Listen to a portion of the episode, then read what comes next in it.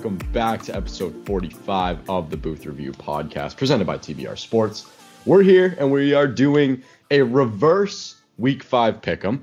Week five is over. We made our picks before week five, but we didn't record a podcast on Sunday. So we are going to reverse go through all the picks, why we picked them, and what happened with the game. And I actually kind of like that we're doing it this way. But before we get into it, I'm here with Seth. Seth is back on the Pick'em show after sleeping in last two weeks ago now.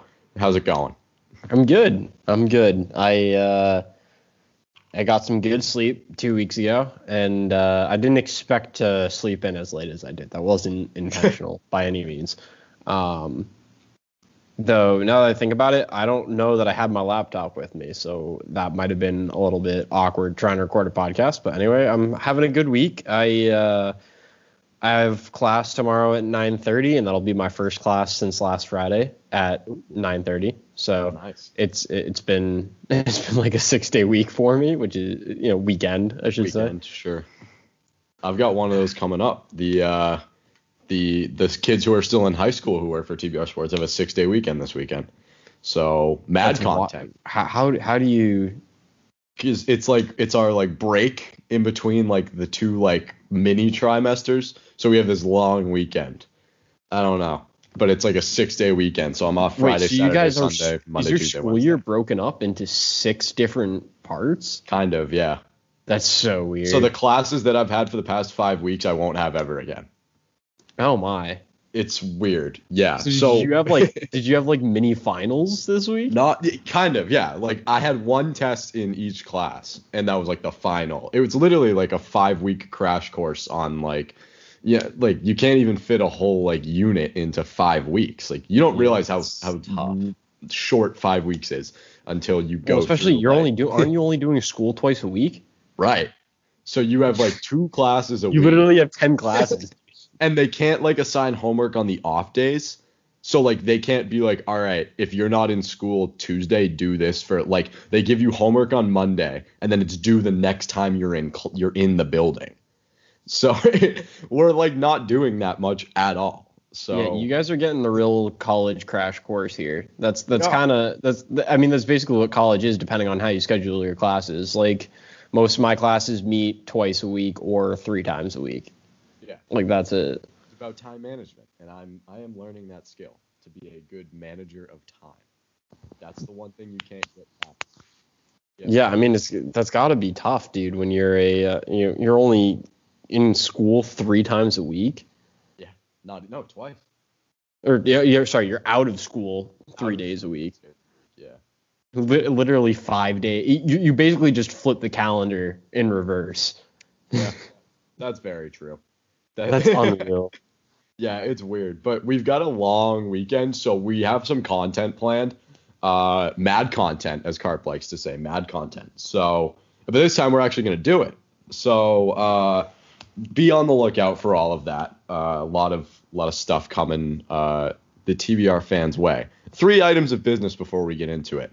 Number one, my Bachelorette podcast is dropping today. We have Mad to discuss excited. this. Hang on. Mad excited about that one. So excited. I recorded it. Oh my god. So you're you're telling me what you're telling me is you had the option when you turned on your TV, I could either watch football right now or I could watch The Bachelorette. That's and right. the the decision that you actively made and did without an ounce of shame was watch The Bachelorette. People don't know this about me. I watch every single season. You're joking. I'm not joking. I've watched every single season of The Bachelor and The Bachelorette for more than a decade now. I was like five years old watching The Bachelorette. Okay, so I have two questions. Sure. First off, um, were you w- was fantasy bachelorette club a thing during your time at Pingree? Did Oh, you witness? So did you go to I, that? I didn't join. No, I, I didn't have enough. Like I, I hadn't. If it was this year, I'd be like the leader of it. Like last year, I kind of dipped my toes into the whole like being comfortable, not being comfortable deal, and I won the bacon club by doing that. And then literally won bacon club. And then this year I was gonna do fantasy like bachelor bachelorette league, but like no one started it, and I didn't want to start it on my own because that's not a hot look, even though I'm starting my own podcast about it. But yeah, no, I would have done fantasy bachelorette league at Pingree if uh if if, if I wasn't like, you know, a freshman. Yeah, so this this brings up the next question, which Sure. is is Quinton Byfield now your favorite NHL player? Well, why?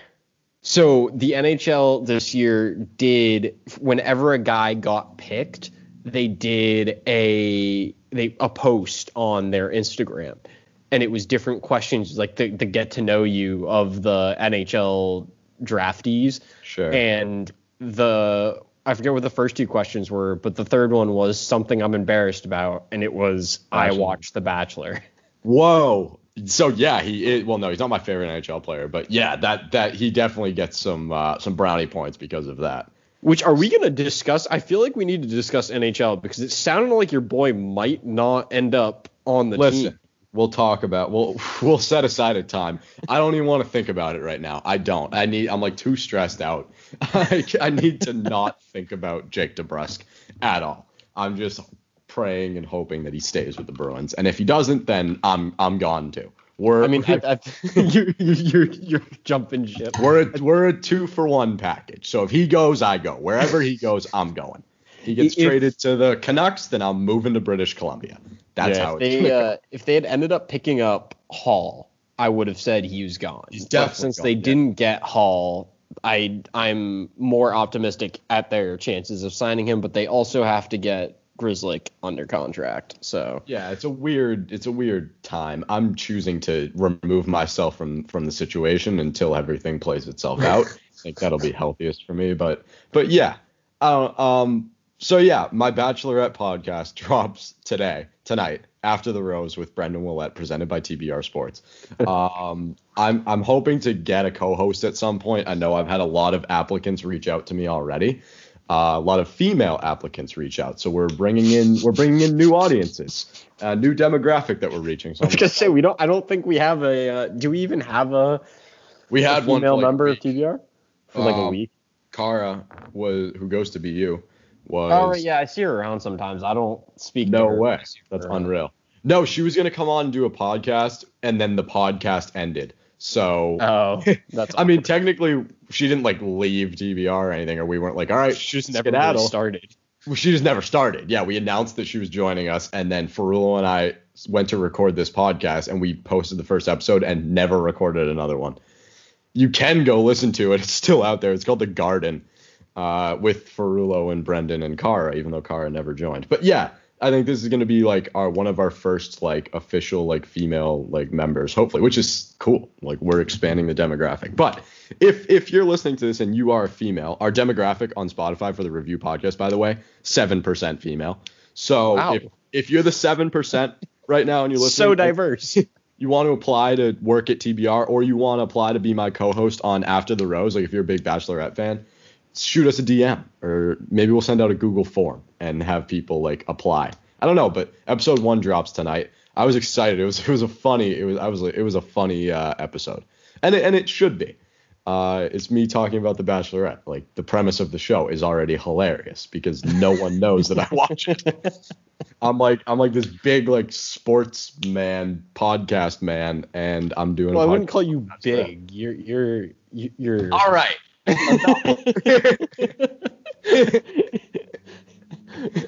yeah, what's, what, what brings some of you guys, what some of you guys are missing that you don't get from the pre-show, from the pre-show banter was the discussion of last year's poll as to who's taller, Carp or Willett, and the answer is it doesn't matter because they're both short.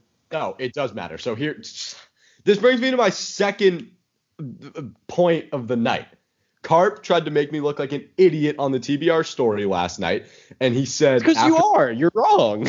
not. So he said that it was after Josh Allen lost to the Titans. Well, big deal. He said at Brendan Dot Willett claims that Josh Allen is an elite quarterback. Do you agree? not. Listen, we can we can have the discussion about whether Josh Allen's elite or not. That's fine. But what Carp did was a retaliatory post on the story trying to get under my skin and get people to go against me.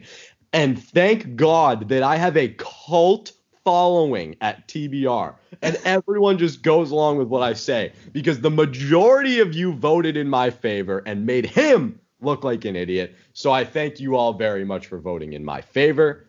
And Seth also brought up that that there is there is a storied history of polls on the TBR story that may not be 100% accurate. Last year, I forget what we were trying to decide, but we were deciding something like someone was going to do something at TBR, and you were involved. It was like, how about we go by like the oldest? And I, are you older than Carp or is he older than you?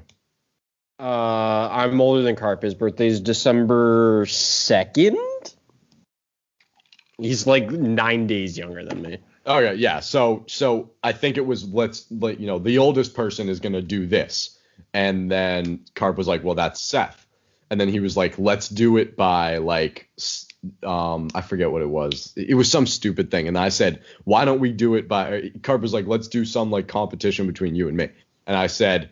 Okay, and he said, "Oh, that's what it was." He said, "Oldest between me and him," and obviously Carp's two years older than me. And then I said, why don't we do it by height? And then he goes, still me. And I said, no, no, no, that's me. So we had a full blown like poll on the Instagram story, post multiple pictures of he and I standing next to each other, relative height, trying to figure out who was taller. It's very clear that I'm taller than Carp. Like it's it's not even close. It, there was a time when I first met Carp where he probably was taller than me or we were pretty close to the same height, but that was four years ago now. Uh, and I've grown and he hasn't. So I'm taller than Carp. Uh, and I don't know what you guys were doing because everyone on the story voted for Carp. I don't know if you guys were just trying to get at me or whatever. I don't know where the call. no, I think everyone on the story was just right. No, he's not taller than me. And then and then this brings me me to my third point, which is actually very fitting is that TBR Sports have a sponsorship, and it ironically enough is for a product which boosts your height. Um, I'm dead serious. So this it's these things called elevation soles. Uh, so sadly enough, here's a little story time.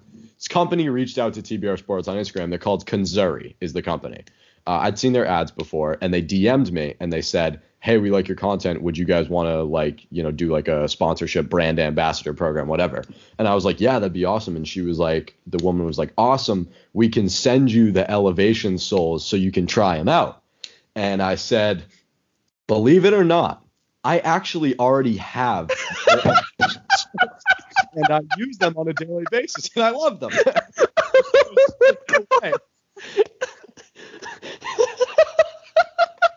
I wish I were kidding.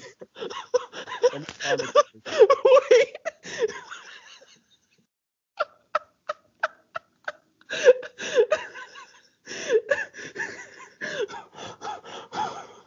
I have to look these things up now. I'm so confused. Why? So, go get my shoes and show you. So they DM'd us in August and said, "Hey, uh, we would be happy Wait, to is send." because you're too short to ride the rides at Disney World. Is that why you I have? don't go to Disney World. It's listen. It's not because I feel short. It's it's it's a little difference, but it is a big difference. Like it's it's subtle, but it makes a difference. And I'm noticeably like it's not even I'm noticeably taller. I'm just like I'm up there. I don't know. so they DM'd us and said we would be happy to send a product in exchange for some. Sorry, I don't know. It's a European company. They said would be happy to send product in exchange for some video content? Question mark. She said we would be, be we would be able to provide you a script slash some guidance to talk about the product. Let us know if this interests you. Thanks, Rosie. I said sure. I said believe it or not, I actually have and use your guys' elevation soles.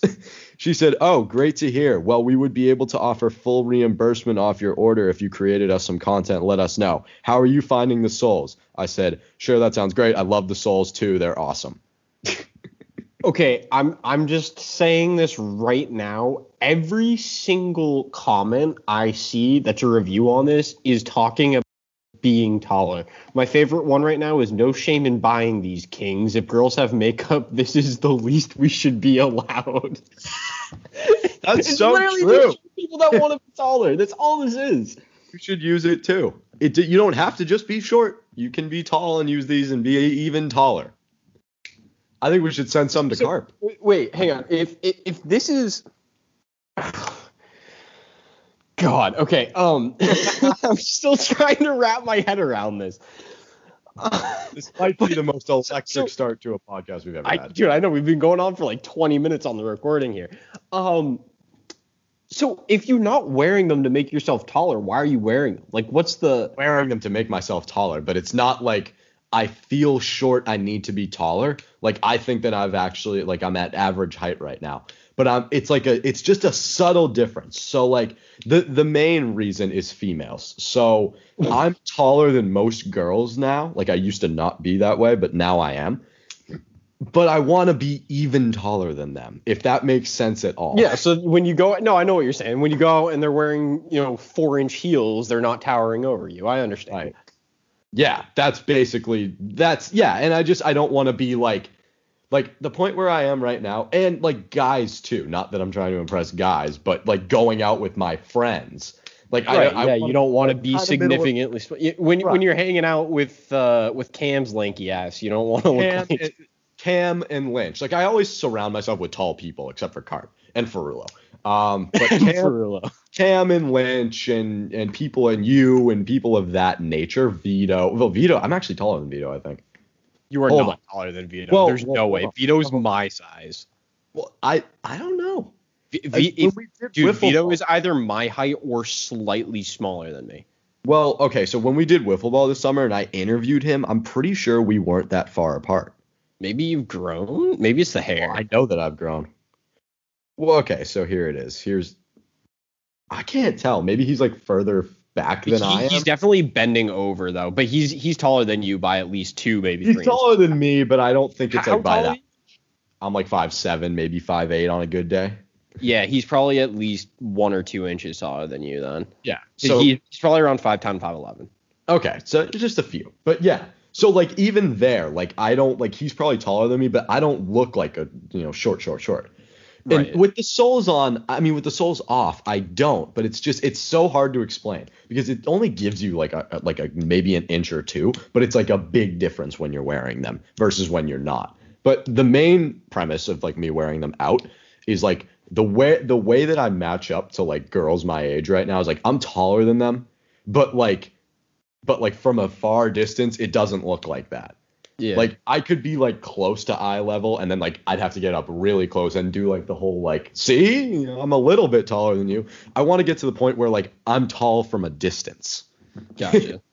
I want people to understand how intimidating I am from far away. so, are are we getting like? Do I get to walk around in Kunzuri merch? Like, are we getting? Are we getting like? I don't want the insoles. Like, you send me a should get T-shirt, I'll wear it on the they don't, pod. they don't they don't make t-shirts. They don't make t- they should they should they should send us T-shirts or hats or something to wear what on are their the t-shirts uh, gonna say? Just like just just have the brand Shoe? name. Just have the brand name. I don't know, maybe. So so But- do we have like do we have like 30 second ad reads now that you got to Yeah. do and fumble Well, through? I've been reaching out to a bunch of companies to get ad reads, so we're definitely gonna have live ad reads like a for- will it 20 promo code. when at TBR. This, what would our promo code be? It- the it- it- for, for- well, for, for this podcast, it'd be review 20 or like review 15, whatever they give, like whatever the percentage is. yeah, yeah, that's that'd be cool. But yeah, we actually have a bunch of stuff in the works, like talking about content. We actually have a bunch of stuff in the works. We've been talking with local um, sports pubs about doing live podcasts at Bro, the that'd be sick. restaurant. So it sounds like like that's you know that's all in the works right now, a bunch of moving parts, but it sounds like it's going to happen. So everybody stay tuned for that. And my last order of business before we get into the pickums, the reverse pick'ems, After this 20 minute intro. after the 21 minute intro that we're on right now. Dude, I feel like we're YouTubers.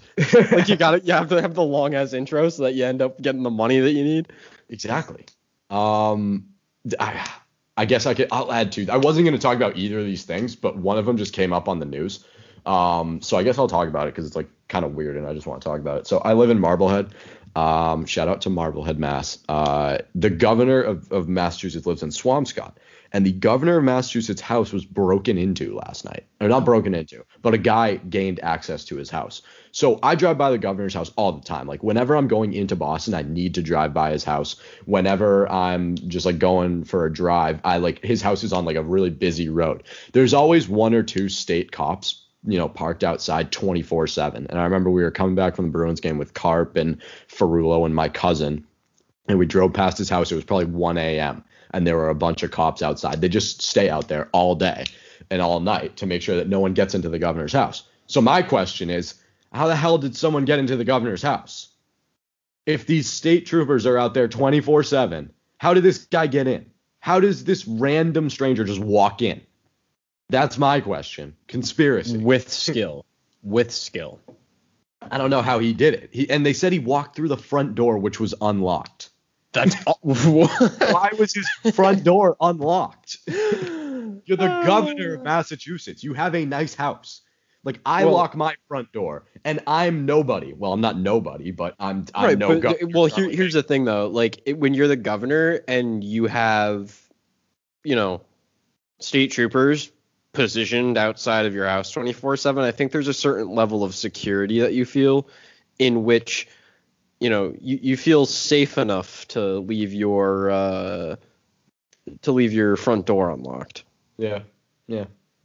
But that's still that's a wild story. So what's this other order of business? This non weird. Oh well, I was just gonna say when you talked about monetization, I was just gonna say that I've recently been listening to a new podcast. It's called How to Make a Podcast, and these which guys is awkward because we're already how many episodes already- deep into the review? Uh, this is the 45th episode. We're about two years in, uh, and I'm just learning how to do it. Uh, no, it's it just talks about how to make money because we are um, we're starting to like get an audience. Uh, we've always had an audience of like you like, know over four thousand people on the Instagram right now. Yeah, we right? got 4,000 followers. We've got like even more Spotify listeners, YouTube subscribers, Twitch followers. Like we're actually seeing a big growth right now. And I would just, I needed, you know, I wanted to know how to manage that growth and how to execute on the influx of new people that we are that we are seeing and that we are expecting with this new content, i.e., my Bachelorette podcast, reaching new demographics. So I'm learning. Dude, imagine imagine the moneymaker for TBR Sports ends up being the Bachelorette podcast. Dude, that'd be so funny if that's the podcast that blows us up. it's just it's the most impromptu. Like last night I decided I was gonna start it and made the logo with a Bitmoji. And that's I mean, about that- it. What else are you supposed to do? That's the most basic thing you can you can do. I was gonna pay a graphic designer to make a logo, but I already I'm already paying a graphic designer to make a caricature mural of everyone who works at TBR Sports now. So I didn't want to spend more money on that. Yeah, it's gonna look fire too. I'm gonna put it on like everything. I'm gonna make like car sticker and put it on my bumper. Just all our faces together in in cartoon format. But uh but yeah, so that I was just gonna gonna plug that uh how to make a podcast. We're like learning how to. Even though we've been doing it for uh for time, I don't know. Yeah, it's it's almost been, two years. It's been a while. Yeah. All right. Let's get into the NFL pick'em. Yeah, we've I milked that- the intro enough. we we milked that intro way too much, but you know it's a good it's good to have those little anecdotes. Uh, so we're doing a reverse pick'em this week. Reverse pick'em, which means I'll lay the groundwork. We already gave our picks ahead of time, and if anybody wants to say like, oh, you're, you're cheating, whatever, like we got games wrong. So like if we were cheating, we wouldn't have gotten games wrong. Uh, but we're just gonna go through the picks. We're gonna talk about each game, why we picked what we did, and if that pick panned out or not, and then we'll just recap the game itself. Um, I think I'm just gonna go in order of the games instead of jumping around because that's easiest. Uh, we'll skip Thursday night football because we didn't talk about Thursday night football. So Sunday first game was the Jaguars and Texans, and we both picked the Texans. I think. Yeah. Yeah, I mean, I think this one's as simple as we both assumed that Bill O'Brien was, you know, at him being gone was just going to have an influx of energy into the Yeah. team. I think from a talent standpoint, even without DeAndre Hopkins, the Texans are loaded in comparison to the Jaguars. Mhm. So that was that was why I made my pick, and clearly it paid off. Yeah, uh, Texans are you know their season's down the drain already. Um, this was a pretty obvious win for like should have been a win and was a win for them. Their offense looked good actually. They put up some decent numbers and they started to have fun with it at the end of the game. Romeo Crennel, oldest NFL coach to coach a or oldest head coach to coach an NFL team to date. Um, and I wasn't like picking the Texans thinking like, oh, this is going to be a bounce back game and they're going to go on a run. I don't think that's going to happen. It's just there was something interesting that was said on the radio where from a former player who said that when a coach gets fired midway through the season, that that is just a message sent to all the players saying like, look, you need to step it up or you could be gone too. And, you know, there's probably going to be a new guy who comes in next year, a new coach. They're probably not going to keep the interim guy. He may not want to keep all the players. So this is your this is your scout basically like your what your combine, I guess. Your your opportunity to put your talent on display. So I, I figured that the Texans the week after Bill O'Brien got fired, I, I figured they were going to come out firing and and they did. They beat the the Jaguars 30 to 14. Uh, fairly fairly simple game. That game didn't really offer much for me. Um, I watched it. I watched Red Zone, so I, I caught a glimpse of all the games. Um, but yeah, we both had the Texans. Pretty fairly obvious pick. And that's about it. Next game, Ravens and Bengals. We both had the Ravens. Everybody should have the Ravens. Uh, I don't think I've, you really need to explain this one either. We don't need to explain the pick at all. Uh, the Bengals are not there yet. They're not there at all. Uh, they put up three points, this, like just a field goal. Um, this game, nobody picked. Like if you pick the Bengals, you're stupid. Um, it's just the Ravens were going to win this game from from the get go. Uh, that that's all I really have to say about about that game. Uh, I don't think the Ravens offense is, is any good. I think they're a bunch of frauds. Uh, I think that playbook is not going to be a Super Bowl successful one. Um, and I I don't know where did I rank them in my power rankings last week because they definitely aren't like top five for me. Uh, yeah, I mean, I think uh, we we've had this discussion before as well. We had it what three weeks ago now, um, t- yeah, two weeks ago. Um, but we, you know, I said that I think that you're not putting enough stock in the improvement of Lamar Jackson's arm. Um, and I mean, if you guys want to hear that full debate, which we don't have to go into now, because why would we? Because we already had it. We'll just yeah. plug the old episode. So if this is episode 45, I believe that was episode 43 that we had the debate on. So go check out that episode. Yeah, just go ahead and listen to it. I mean, Carp and I talked about it last week too a little bit, and I'd love for him to come that on doesn't the show surprise and, me. and talk with us. He actually agreed with me, which is rare. Uh, oh, I'm not surprised by that at all. Yeah, I, I, I know that Carp's like old school like that. I'm not I'm not against the mobile quarterback. I mean, I said I was pretty vocal last week how I'm I'm against the mobile quarterback offense, but I'm not against the mobile quarterback. So I look at a guy like Kyler Murray. That's not a mobile quarterback offense. He's just a mobile quarterback. Same thing with the Patriots. Like they design plays around him, yes, but I feel like the Ravens rely way too heavy on Lamar's run game, and I just don't think it's going to work. Um, kind and, of like uh, what used to be the Cowboys. Yeah. Like w- w- with Dak, because like Dak isn't, you know, he, he's no Lamar Jackson when it comes to the run game, but he's still mobile enough. So they're move, yeah. they're a normal offense, but he can move around. Yeah, I just I just think that as a quarterback you have to throw the ball. Like that's your job. Like you're, you're a running back or you're a quarterback. You can be a quarterback that runs, but you got to throw the ball too. And on the other side of things, in, in this game, Joe Burrow is throwing the ball way too much. I, they don't run any any rushes at all. They don't run any run plays. He throws the ball maybe 100 times a game. Like literally, every single play is a pass play. The kid's arm is going to be a noodle by the end of his rookie year. That's that's just how I see it. Um, but yeah, Ravens Ravens won this game easily. Uh, I had the Ravens defense in fantasy, and that was so clutch. They had like 29 points. It was ridiculous. Yeah, NFL fantasy gave them 44 points, and it killed me this week. so how does is NFL fantasy different from everything else? In NFL fantasy isn't PPR, and also you it changes based on different things. So like my league, um, there's a 10 point bonus when the quarterback hits 400 yards. There's a like a one or two point bonus when he throws a touchdown pass that's more than 50 yards or something. So it's it's yeah. a little bit different. I think that the they probably get more points for turnovers, and they probably got something extra for the touchdown or something. Who knows? Makes sense. Makes sense. Um, all right. Next game, Panthers and Falcons. Um, I mean, there was wasn't the- much like debate here. I don't think personally. The reason why I picked the Panthers was because I picked them against Tampa uh, in week four, and then no, this was week five. In week three, and then they lost in a close one. Then I picked against them in week four, and they won. And so this week I was like, screw it, I'm picking the Panthers. And Yeah. they. also the I, I'll Falcons, never pick the Falcons. Yeah, I'll never pick the Falcons. I will never pick the Falcons. I think this is a terrible year for them. Dan Quinn is gone finally. Uh, the GM is gone finally. Uh, this game, uh, like it was close for for a time.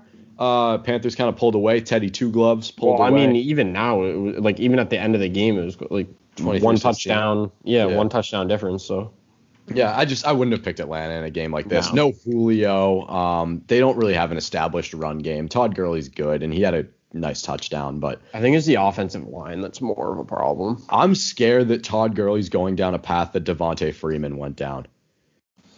I, I mean, he only signed a one-year deal, didn't he? Yeah, but remember when Todd Gurley was like balling out in LA and then he got hurt with the whole knee injury and then he was never really the same. They didn't run him at all in the Super Bowl against the Patriots and they lost and then he went to Atlanta um after after another year with the Rams and then he went to Atlanta and he's like he's being used there like he's the number 1 guy but his production just isn't at the same rate. I feel like he screams Devonta Freeman to me. Devonta Freeman was like the Falcons guy for a few years. He took him to the Super Bowl and he was their guy. And then you know, you know, he got hurt for a while. He was kind of out. Um, he kind of came back in like a few times, then got hurt again, and now he's playing for the Giants. And he was a free agent signing for the Giants after Saquon went down. So he wasn't even a rostered member of a team until like week three. So I, I hope that that doesn't happen for Todd Gurley, but he's just he's trending in that direction right now, which sucks because he's actually a talented player. Yeah, no, it was that that knee injury. I don't think people put enough stock into it. It's it, the how many surgeries did we hear he had? Like three, something Yeah. like that. I mean, it, it gets to a point where there's only so much you can do with a surgical repair. Like at some point, the more you cut it open, the more pain you're gonna end up having outside of it from scar tissue and other issues. So Yeah. and from what I know, was, it was more cartilage based than anything, too, right? And if you're having cartilage problems on the inside of your knee, that means that bones are rubbing bone on bone. There's no, you know. Yeah, didn't he like not have cartilage? Yeah. So it, I, if? I remember correctly, it was a cartilage issue. I mean, I'll double check right now, but. So basically, what- I mean, I had a similar surgery last year. I don't know if it was to the same extent, um, but basically, the end of your bones is um uh, so the if you imagine your knee right as if you look at your two fists and you put them together where your knuckles are there's cartilage there as well as you know ligaments and your meniscus and stuff like that but what happens is if the cartilage around the bones like for me i had a circle um, that was eight millimeters in diameter um, on the bottom of my femur that just didn't have cartilage. And so it causes pain because you're Yeah. rubbing bone on bone. The cartilage is just kind of this smooth surface that allows the bones to rub on each other without pain. And so when you're and we're talking I'm walking around on my feet at a job and I'm in severe pain. So imagine what this guy's going through, you know, after doing that. I mean, he tore his ACL in college, and that's the article that I'm looking at from Sports Illustrated says chronic knee injuries stemming from an ACL tear. Um, so it and he's got like arthritis and stuff. So that's probably the issue. I imagine he's just in severe pain walking around. Forget playing football. Um, and so it's, it's it's a tough injury to come back from. I would hope that he figures it out, but at some point you gotta you know cutting that thing open and trying to clear out all the gunk in there that's not working for you. Just at, at some point, you just got to say, you know what, am I putting myself through more pain than is necessary for this sport? Right. I get that. Totally get that. Um, but yeah, I hope the best for Todd Gurley. Honestly, it's just his production rate right now is lower, and I get that. I get that he's going through a knee injury. I just hope that he can secure a job somewhere and keep that job. Um, I, I don't think that it's going to be with the Falcons uh, unless he finds a home in Atlanta. Then sure, but the Atlanta Falcons are so bad right now, so bad. Oh my God, they're terrible. All They right. Um, and Ferrulo picked Atlanta, by the way. So ha. Next game. This is the game that kind of did you and I in. Um, and I'm pissed because I almost went the other way. Raiders and Chiefs. I, I wanted to pick the Raiders so bad, like so bad. I was like, I was like, this is the game. I said to myself, this is the game. Like the Raiders always play the Chiefs well. This is the game. The Chiefs don't look good. The Chiefs suck. The Chiefs so bad this year, so bad. I don't know why everybody on ESPN and NFL Network were saying, "Oh, the Chiefs only lost one game. They're still, you know, my number one in the power rankings." What, they've almost lost to every team they've played against. Literally, almost lost every single game, and did lose this week. Finally, they almost lost to the Patriots without Cam Newton. By the way, they almost lost to the Chargers, and then who'd they play the week before that? They almost lost to them too. I don't even remember. Yeah, But they they literally they almost lost to the Texans week one too. I mean that game wasn't really that good, but I didn't think the Chiefs played well. I haven't seen a good game from the Kansas City Chiefs yet this year, and that's why they are nowhere near the top of my power rankings. I'm gonna re- release my power rankings tomorrow morning. You'll see the Kansas City Chiefs are probably not even gonna be in the top ten because they suck. They're so bad. They're so, so, so bad. I think the Chiefs are garbage. And it showed in this game. They played like trash. Patrick Mahomes played like trash. Absolute trash. The rest of the team, trash. Andy Reid, trash. The Raiders, really good.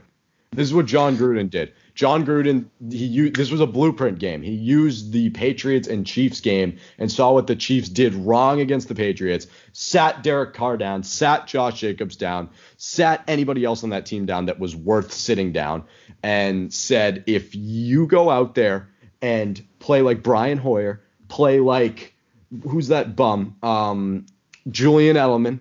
If you play like them, if you go out there and you do what they did, if you drop passes left and right, if you throw pick sixes like Jarrett Stidham, if you do that, I will kill you.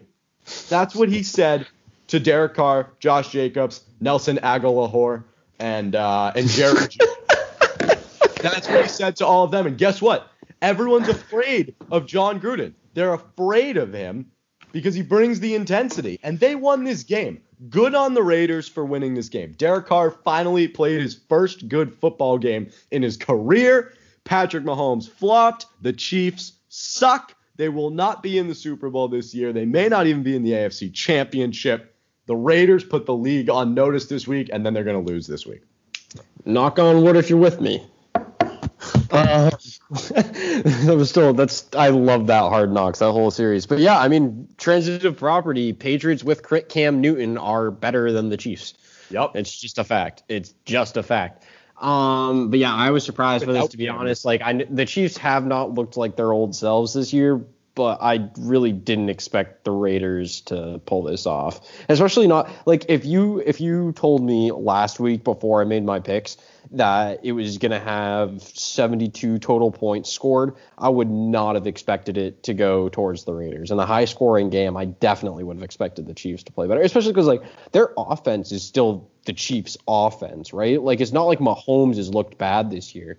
Um, the Watkins injury certainly hurts them. Um, short of Tyreek Hill, there there's not a lot of depth now in that wide receiver corps. I think Kelce. Um, Right, but I'm like wide, Wide receivers, receiver. Yeah, sure, right? yeah, Like yeah. Kelce isn't like Kelce's athletic for a tight end, but you know we're not talking we're not talking blowing by defenders like Tyreek Hill is, you know. Right. So their their wide receiver corps is a little bit depleted, but I just I still in a high scoring game do not expect the Chiefs to lose that. at No. I feel like their the off offense suck. can gun them. The It's Chiefs just the suck. And I just want to put this out there. Sammy Watkins, I don't know where he got this elite status from. And I've seen like other sports media accounts talk about like how good Sammy Watkins is, and you know who I mean by other sports media accounts. They Sammy Watkins is not good. Sammy Watkins is not good. Sammy Watkins, not good. Not good at all. He is a very, very poor man's Tyreek Hill. He's a very, very poor man's Stefon Diggs. He's not good. He can catch the football, but that's basically the criteria you need to be a wide receiver. I'm sorry, but I can catch football too. So, So yeah. to, to me, Sammy Watkins was a mediocre number one option, but a very good number two guy. yeah, So you know he, he's, I, I guess from a highlight standpoint, he looked good. So like on the ESPN Sports Center reels, looked really good. But in a game situation, I feel like he's much better suited, um, to be a number two guy. And Yeah, I think that's good- why he's a good worked really well with the Chiefs offense yeah, because he's not under the pressure of playing for the Bills. yeah, And I think that's why he got hyped up so much because he looked like a good or decent receiver, but he was also playing for the Bills. So it was like he looked better than he yeah. He's not a wide receiver one always on any bad team. Like, I mean, on any team, yeah, he could be a wide receiver one on a bad team, but he wouldn't be a productive one. Just like the he was on the Bills when they weren't that good. And I mean, he was like he was good for some big plays, but he was just never consistently a good wide receiver one, and I don't think he is now. So if if if, if Sammy Watkins is starting on your fantasy team, you have a bad fantasy team. Simply put. All right, next game. Uh, Cardinals and Jets. The Cardinals proved themselves this week. They were they they established themselves as as like okay, we're back on track here. Um, there was a time there where we you know we were big on the Cardinals at the beginning of the year, and then they lost two games that they should have won, and now they're back to uh, now they're back to winning status. Granted, it took a game against the New York Jets to to win uh, to Right. get back on track, but but they won 30 to 10. Kyler Murray played well. DeAndre Hopkins played well. That touchdown pass at the end was insane. Uh, the New York Jets are an absolute train wreck. They just cut arguably the best running back in the NFL, uh, and they don't fire their coach. I don't know why that guy's still there. I don't know why Sam Darnold is still there. Joe Flacco's starting now. Uh, that that organization is an absolute train wreck. They won't be good for the next 10 plus years. They might not Well, win a game. I can tell you why Sam Darnold's still there. It's because their asking price is too high. They're Yeah. trying to get like a first round pick for him. There's Well, no they're, team's going to they're run like they're run by a bunch of rugrats. I mean, the New York Jets are are a terribly run organization, terribly coached team with a bunch of bad players too. Their best player was just cut.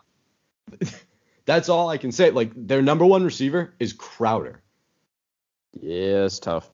Your See, number we, one. we, we need a we, we need a shift in the NFL right now because we just saw a team with one of the top running backs in the league not be able to get even a late round pick for him because teams knew if they didn't give up a late round pick for him, he would just get released and they could sign him in free agency.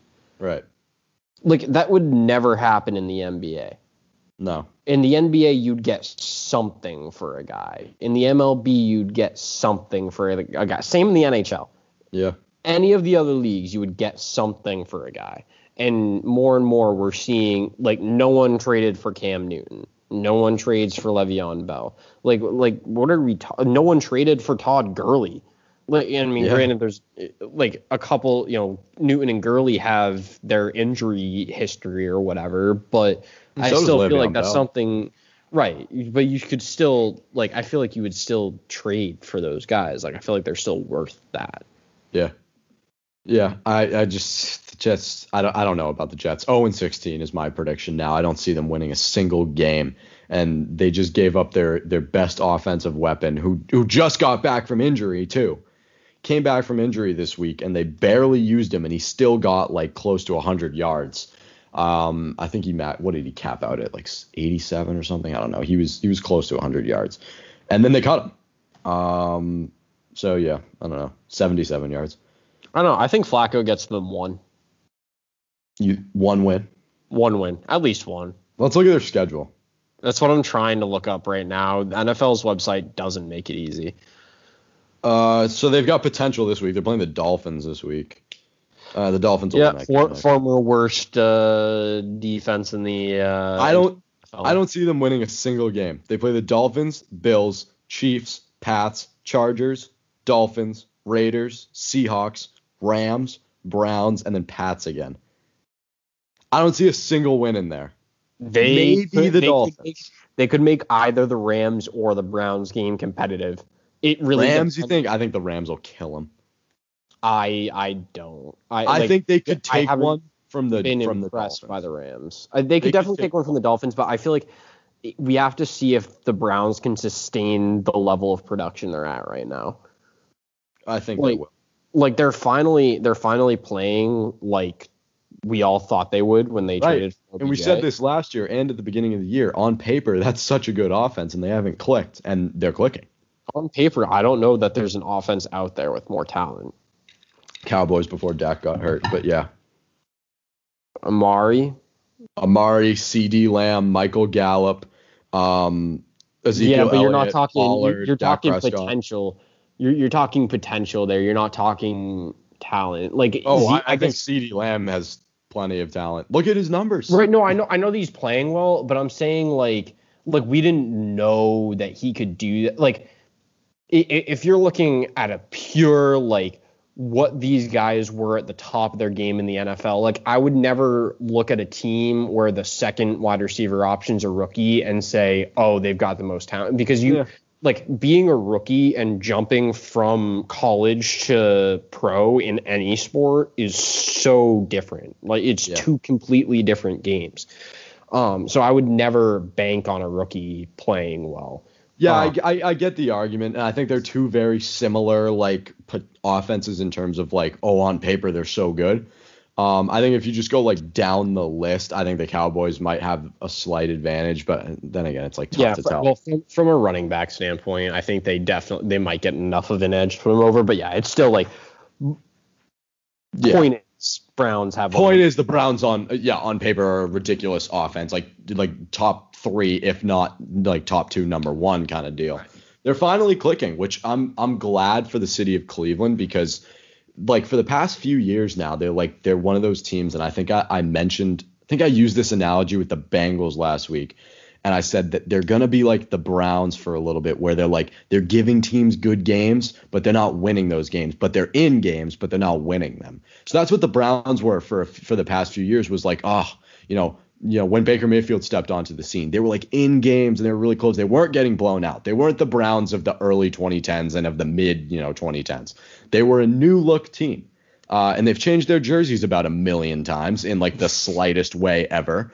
But uh, but they, they've arrived. I think the Browns have arrived. I think they win the division, and uh, I think you see them in a playoff game. I really do.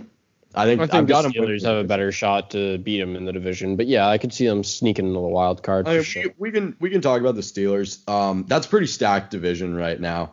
Um, I think the Ravens' offense is fraud.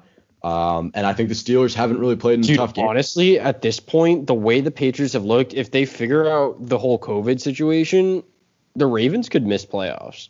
The Ravens might miss the playoffs. Yeah, that's a definite possibility, which is crazy. But it's you know, I know, but I don't think they will. I think the Steelers are going to level out, and I think the Steelers are going to miss the playoffs. you? Ravens and Browns will get in. I think Brown uh, Ravens is a wild card. Browns win the division. It's if that makes sense at all. It, didn't they add a seventh team this year to the playoffs or something weird? Oh, I think they did expand playoffs.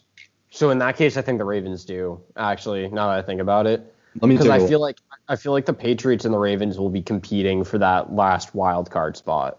You think the Patriots and the Ravens will? Well, it depends, right? Like if if the Bills keep winning games, I'm not buying into the Josh Allen, you know, hype I at the all. Bills are going to keep winning games, but, I think the Patriots are if going the to win the Bills division. keep, but if the Bills keep winning games on the pace they are, I, there's no way they lose the division. Right. I get and that. then it's I just, think they will it just lose. comes down to it comes down to um Patriots, Browns, and Ravens at that point. Google's been having Google's been having issues with um with the the sports page. With I've sports? noticed it's not like updating. Like it says the Browns are or the Bills are four and zero, which they are. Um, I think the Patriots win the division.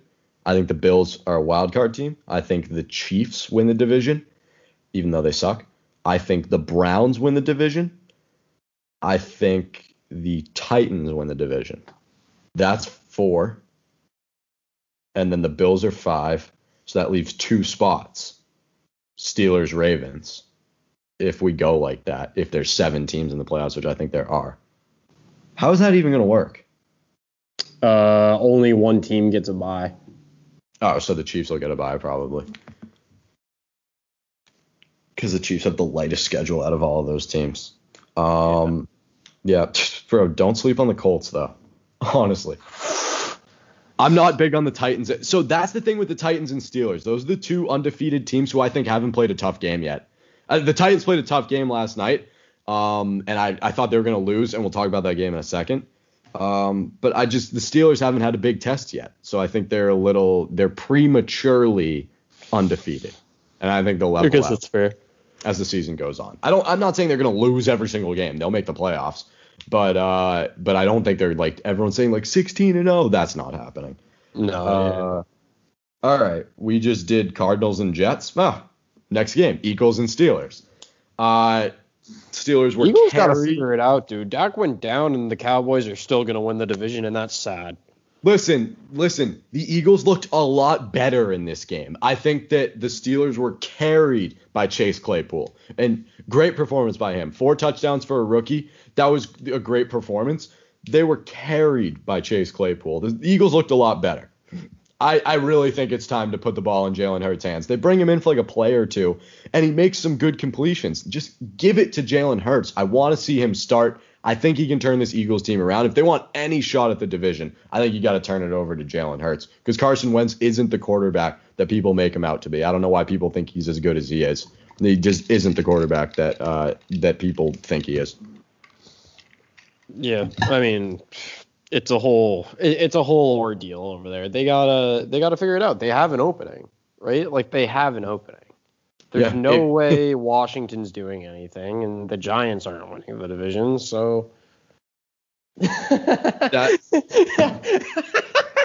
Sorry, you guys don't get to see that. My roommate is a Washington fan, and so when I said there's no way Washington's doing anything, he stood up and glared at me as a joke because he knows that they suck. Well, I mean, like, here's the deal. Here's the deal. Any team in this division could could win the division. Yeah, with a losing record. Right. but they can win the division and make the playoffs. That's sad, Yeah. but it's true. So I'm not counting anybody out right now. I'm not even counting the Giants out right now. I mean, that's crazy to say. And no, the Giants aren't going to win the division, but don't count anybody out. That being said, I think it's time for the Eagles to look to Jalen Hurts. Um, this game was not, you know, closer than it should have been given Chase Claypool's performance. Uh, it was a nine-point game. I think the Steelers blew like a crazy lead, though. I think they were up like like 30 to, to yeah, like which is if if you're uh if you're a Steelers fan, that's what concerns you because right now the thing that's been impressive all season's been the defense. Mhm. And if your defense is blowing leads, Well, that's what I'm saying. You're gonna you're gonna see them you're gonna see them get grounded, and they're gonna come back down to earth in the next couple of weeks. They aren't they aren't the undefeated powerhouse team that everybody like everybody's talking about. I don't know why that's being floated around right now. They haven't had a tough game yet. They haven't played a tough game. Like I think they, it was more just because people expected Ben Roethlisberger to look like a shell of a human being, and he's come out and he's actually looked like a starting caliber quarterback. Like not that he's the elite Roethlisberger that like won a Super Bowl. I mean, they haven't but- played a team with a winning record yet. I guess it's fair too. and they're they're gonna play three in the next three weeks. They they they could like easily like lose the next three games straight. Three games straight they could lose. Uh, I'm not big on this Steelers team at all. Uh, I wouldn't be if I were if you were listening to this right now and you wanted to be. I don't know. Um, I wouldn't be. Next game though, it's my favorite game of the week. Talking Rams and the football team, baby. Oh yeah, Twizzler. Twizzler time. So Dude. excited. I was so excited. We've been talking about it for five weeks straight on this podcast now, and we finally got it earlier than I thought we were going to get it. Alex, the Twizzler Smith, was back on the field for the first time ever. And oh my God, was it nerve wracking watching him get piggyback ridden by Aaron Donald on the first play that he came back into the game. That man got sacked six times, and all Bleacher Report and Sports Center and every other big NFL media outlet out there wanted to talk about was his family standing up and clapping and when he went into the game and all I saw was his wife with her elbows on her knees and her hands over her face definitely saying a hail mary of some kind Oh as to please god do not let that really really big lineman wearing number 99 kill my husband What a terrible circumstance to come into if you're Alex Smith. What a terrible game to come into. You have the NFL's leading like pass rusher, the the strongest, most intimidating, most athletic D tackle in the entire league staring you down. You have a Twizzler for a leg. You haven't played contact football in like 600 days. You're making your first appearance since your leg literally got snapped off. And you're and you have to go against Aaron Donald. And what does he do? He jumps on you. Yeah it's just not a not a fun I was so nervous not a fun watching because I thought I lit when he jumped on him. I'm like, oh my god, his legs are just gonna fold under him. Like this is it. It's over. Yeah. Alex Smith is dead, in my opinion. Um, I was so nervous watching it, but I was also so excited because we have been calling for it to happen for weeks now. And I texted Seth and I said, it's finally happening. Here we go. And I, I just I contemplated getting on a flight to Washington to see it happen. I contemplated getting on a flight because it was history. It was absolute history. We got to see Alex Smith come back. That was great. They lost by a lot. Um, Alex Smith. can we just like, appreciate two things Sure. we can appreciate lots of things, but go ahead. Okay, I misread the stats, so we're only appreciating one thing. But the quarterbacks for the football team combined went 18 for 30. Which is pretty good. Like that's a that's 60% around there. Yeah, but for Twen- two quarterbacks combined, Right, right. But but that's not the important part. The important part is they combined had 111 yards.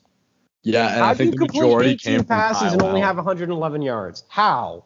How does that happen? I'm happen? pretty sure the majority of the yardage came from Kyle Allen because I'm pretty sure Alex. Smith only threw for like 25 Yeah. yards or something. Uh, Alex Smith was nine for 17, so over 50% completion percentage.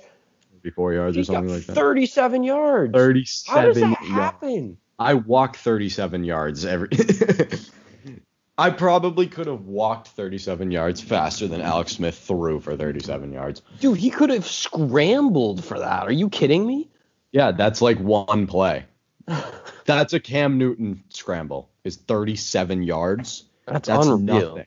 That's nothing. Yeah, like that rained on the whole parade of the whole comeback I, story. just, I don't understand fact how you make nine completions so and you don't get a single big one. How do you not get one big completion out of also nine? Sacked like a million I guess times. that's fair. So like, you know what they were probably doing? They're probably throwing screens and check downs and getting tackled, and that's what was happening.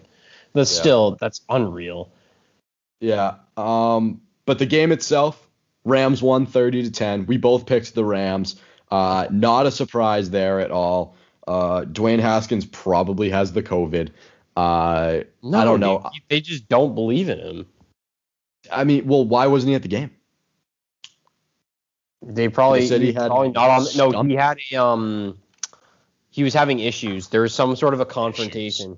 There was- Issues. no, no, no. There was like a confrontation in practice. Hang on. You sure? I thought that was I Michael am Thomas. Fairly. sh- I think it was both. I thought Dwayne Haskins had like a stomach issue, is what they said, like right before the game, and that's why he didn't show up, and that's why Alex oh, Smith got he is dressing. sick. You were right. He was Yeah. sick. And then Well, Rivera throw throw air quotes around that. Throw air quotes around sick because I'm, you know, if I was in his shoes, if I was the starting quarterback drafted by this team to be the starter for the future, and I got benched for Kyle Allen, I, I would I would be spontaneously sick right before the game too.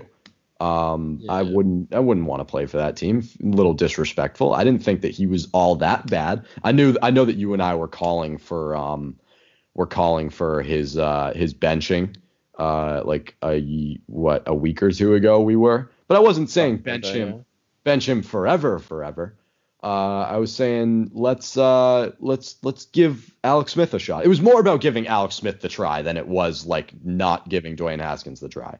That was my rationale behind the whole thing. Yeah, to me, the bigger issue is one day ago from the New York Post, Dwayne Haskins rumors Redskins Ron Rivera, quote, saw enough. And then three hours ago from the Washington Post, uh, Ron Rivera reiterates commitment to Dwayne Haskins. So they've got to get their story straight. Conflicting reports. so the bottom line is Dwayne Haskins probably got the COVID. He might have. He also, I feel like that's an organization that came in and was like, yeah, we're getting rid of this dude. Like, you know how, um, like sometimes you just have a quarterback where they're like, we're gonna do whatever we can to get rid of this guy, like Warren Moon. Mitchell Trubisky. Well, no, like, well, not even Trubisky. He got so many chances, but like, Well, I think about Matt Nagy showed up. Yeah. right. I guess that's fair. Um, yeah, I get what you're saying. A quarterback. So that I, I listened. I listened to Bomani Jones's podcast all the time, and what he talked about this week was uh, the Warren Moon situation in Houston. Basically, the Oilers did whatever they could to get rid of Warren Moon, um, and he ended up playing an extra like nine. They traded him away, and then so that they could bring in this guy that they had behind him. The guy that they had in behind him played for the year that they traded away Warren Moon and never played again. And Warren Moon went on to play an extra like nine years. And the bottom line was they just didn't want Warren Moon to be their quarterback anymore. And I think that's what we're seeing with the football team. They decided that they don't want Haskins as their quarterback. And granted, I don't know that Haskins is like really getting gypped here. I don't know that he's ever really shown to be all that good, but I don't think the organization is necessarily behind him either. Yeah, I, I I'd agree with that as well. Um, tough because I liked him at Ohio State, but uh, Cart made a good point last week and said that Stephen A. Smith kind of did Dwayne Haskins' career in by um by saying that he was a good mobile quarterback and putting this notion around Dwayne Haskins that he was a good mobile quarterback. Dwayne Haskins is not a good mobile quarterback. He can't really move that well. Um, he he's a great pocket passer, and that's what he was known for at Ohio State. So I don't know why Stephen A. Smith said that he was a good mobile quarterback. He's not. And I think that the expectation for Dwayne Haskins was like, sick, we got ourselves a mobile quarterback. He's a pocket passer. He sits back in the pocket and he lets it fly. That's what he does best. So I hope that Dwayne Haskins can can land with a team, or maybe if, if Washington gives him a second shot, I hope that he can land with a team and with a coach and with an offense where they can just let him be him because I also don't think that he's necessarily gotten that that freedom to just be a pocket passer yet. I think that there's still this kind of notion that he can run the football. Yeah, he can run the football inside the five, um, but so can every quarterback. So yeah, uh, Washington, another one of those teams that like has the uh, opportunity to win the division. Uh, they're going, they're undergoing some serious changes right now in terms of just like playing three different quarterbacks, like injuries to uh, to different players. They don't really have an established run game right now. They don't really have an established receiving also game either. the whole situation with the team itself. They like also the don't have a team name. Um, Yeah, and they're being investigated by the NFL. So they're going through a lot. They're going through a time, clearly. So cut them some damn slack, people. All right. They're trying their hardest. So, They won one game, and that's more than I expected of them. So Yeah, fair enough. So Washington lost, and that's the moral of the year. Next game. This is the other one that did us in. Uh, Dolphins and 49ers. You and I picked the 49ers, obviously. And Raheem Mostert coming back and Jimmy Garoppolo coming, coming back. back. George Kittle was back for the second week in a row. Um, the Dolphins are bad. Uh, it- the stars were aligned for the 49ers to win this game, and they just didn't. So, uh, and shout out to Kyle Shanahan who was saying, I like quarterbacks who don't throw interceptions. That was a good quote, too. really, really Matt Nagy esque with the whole some highs, a lot of lows. Uh, huge shot at Jimmy G there. Uh, yeah, the 49ers, I've never been big on their offense. Uh, I think them getting to the Super Bowl last year was somewhat of a fluke. Uh, they might miss the playoffs this year. They probably will. Um, they just what what the hell? What I mean, they they're certainly not lost gonna. the Dolphins, the fish, the flying fish. They lost to them. No. they're not going to win the division this year. I mean, last year the Seahawks, you know, didn't necessarily have the greatest year in the world, and the 49ers had a really good one. And now the Seahawks are on top of the world. Yep. And isn't who else is in that division? It's Seahawks, Niners, who? Cardinals. Cardinals. And- Oh yeah, geez, yeah, they're gonna be third place if they're lucky. Yeah. If the Cardinals can can play like they played in the first two weeks, sure. Which I don't see why they won't. Um, yeah, I don't know. They're, a toss up right now. Guess that's fair. We're not. Yeah, I'm not really sure what to expect from the Cardinals moving forward because they beat a really bad team this week. So Hmm. we'll find out, I guess. but yeah, I agree. The 49ers will like be at the bottom of the of that division. Yeah, I don't know. They lost this week. Not much Dolphins. more to say about that one. I don't know. And a, and a Dolphins team that has no weapons at all, in my opinion. What Matt Gesicki? That's your weapon. Jordan Howard's your running back. Ryan Yeah. Fitzpatrick is your quarterback. That team has no weapons at all. That's that's for the San A little bit of old man magic. yeah, A little bit, not too much. He's starting to run out of the magic too. This is around the time of the year where he kind of loses it. So we'll see what happens.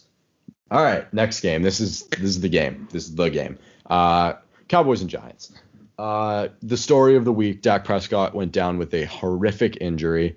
Um, that was probably one of the more emotional injuries I've seen live and like had to watch and experience. I almost shed a few tears. I'm not the most emotional person.